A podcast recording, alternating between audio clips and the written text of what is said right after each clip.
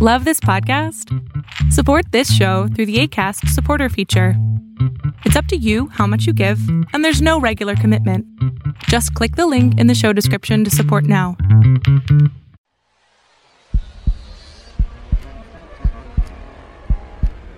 You're listening to the Shots Podcast.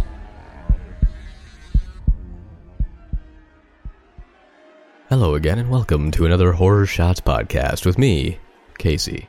This week has been a pretty exciting one, if I do say so myself.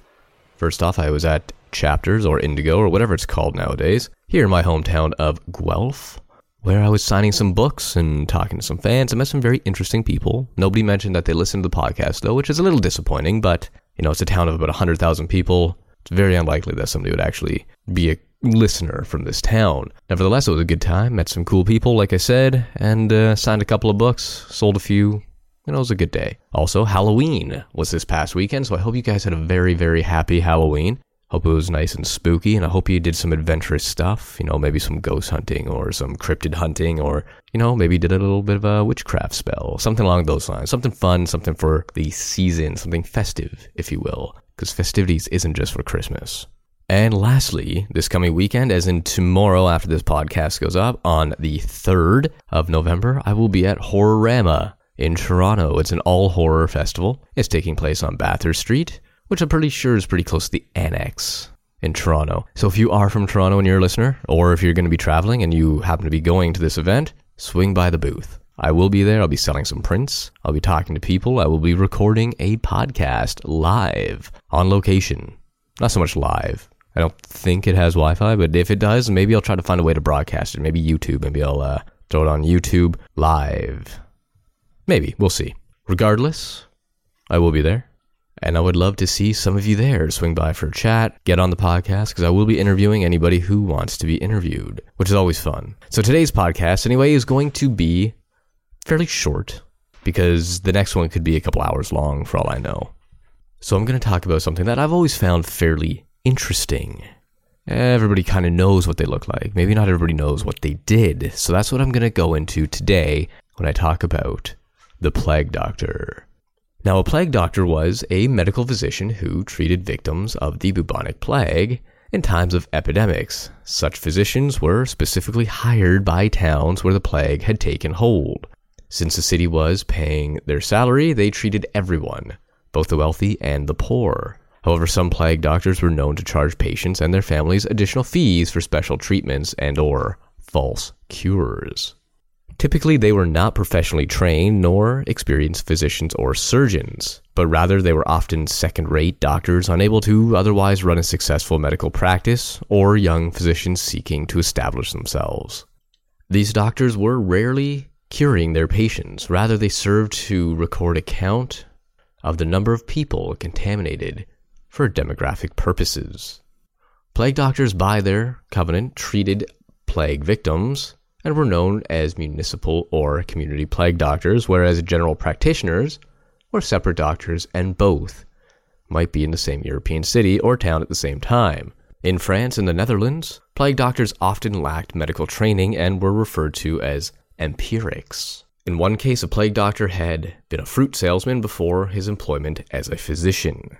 In the 17th, 18th, and 19th centuries, some doctors wore beak like masks, the one pretty much everybody is familiar with and associates with a plague doctor. The masks in question were filled with aromatic items to help with the smell of death and decay, obviously. The masks were designed to protect them from the putrid air, which was seen as a cause of the infection. The design of these costumes have been attributed to Charles de Delorme, the chief physician to Louis XIII. And the history of the plague doctor is a very interesting one. The first European epidemic of the bubonic plague dates back to the mid 6th century and is called the Plague of Justinian. The largest number of people affected by the epidemic were the people who had the Black Death in Europe in the 14th century.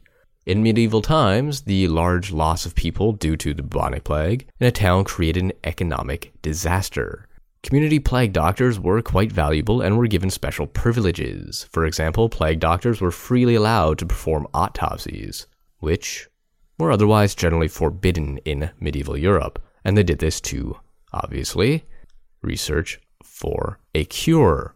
In some cases, plague doctors were so valuable that when Barcelona dispatched two to Tortosa in 1650, outlaws captured them en route and demanded a ransom.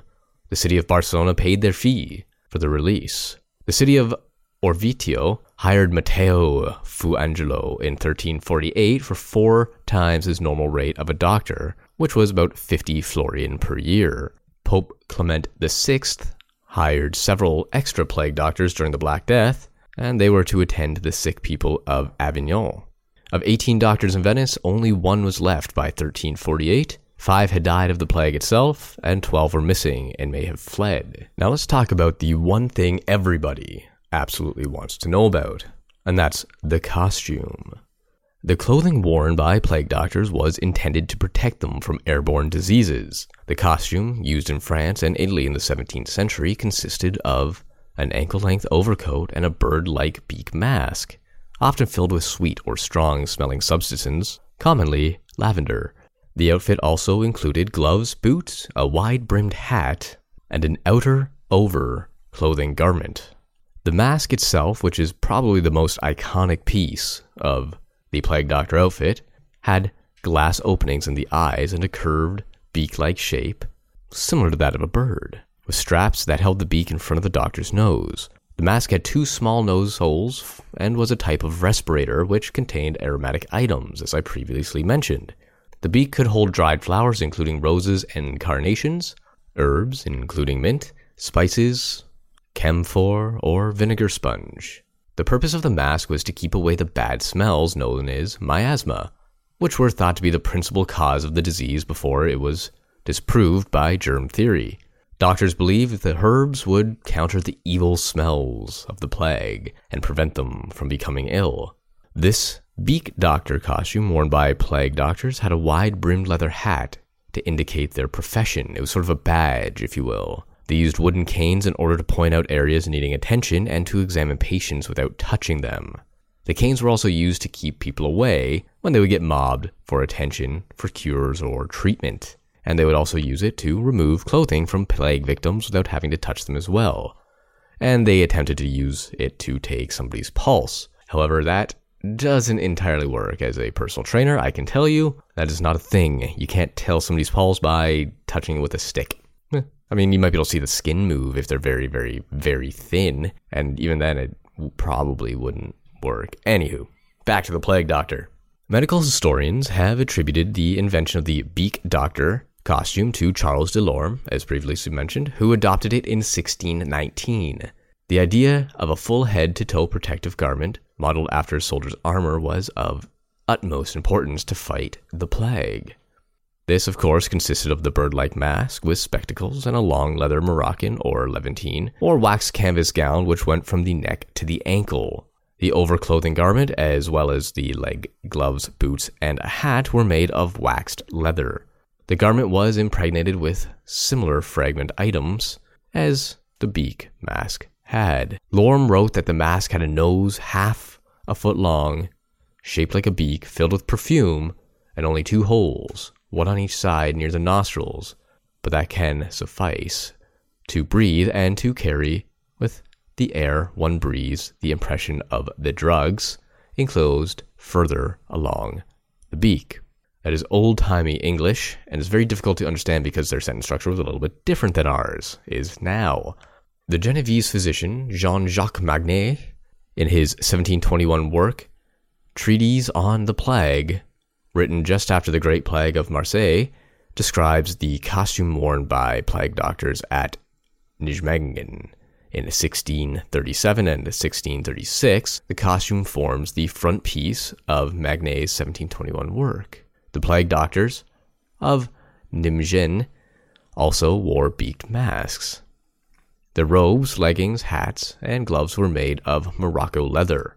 The costume was also worn by plague doctors during the plague of 1656, which killed 145,000 people in Rome and 300,000 people in Naples. The costume terrified people because if one saw it, it was a sign of imminent death. Plague doctors wore these protective garments in accordance with their agreements when they attended their plagued patients. One last note on the Plague Doctor costume. It is also associated with a commedia dell'arte character called Medico del Peste, or the Plague Doctor, who wears distinctive Plague Doctor's masks. The Venetian mask was formerly white, consisting of a hollow beak and round eye hole covers with clear glass, and is one of the distinctive masks worn during the Carnival of Venice.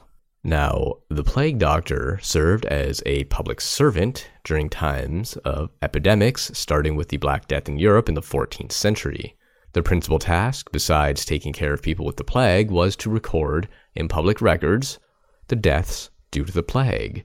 In certain European cities like Florence and Perugia, plague doctors were requested to do autopsies to help determine the cause of death and how the plague played a role. Plague doctors became witnesses to numerous wills during times of plague epidemics as well. The plague doctor also gave advice to their patients about their condition before death.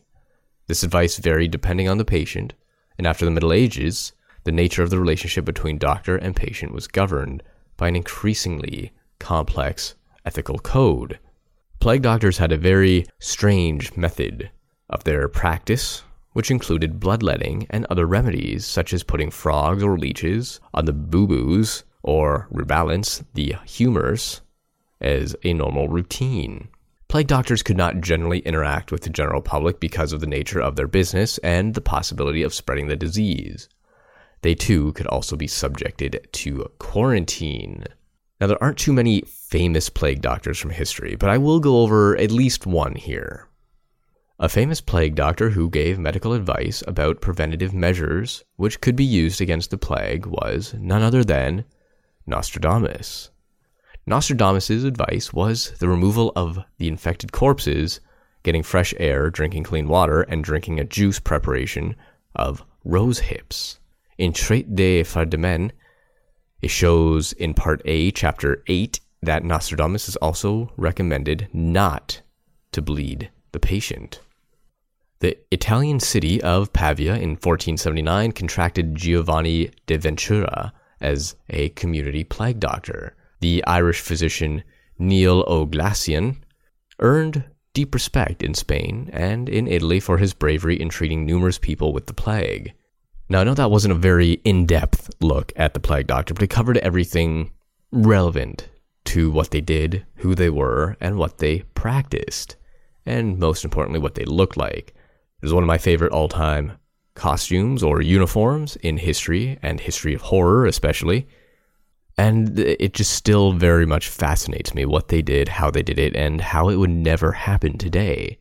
Unless it was some sort of dystopian future where plague ran wild and, you know, all sort of order fell apart and chaos reigned. I could see that sort of happening.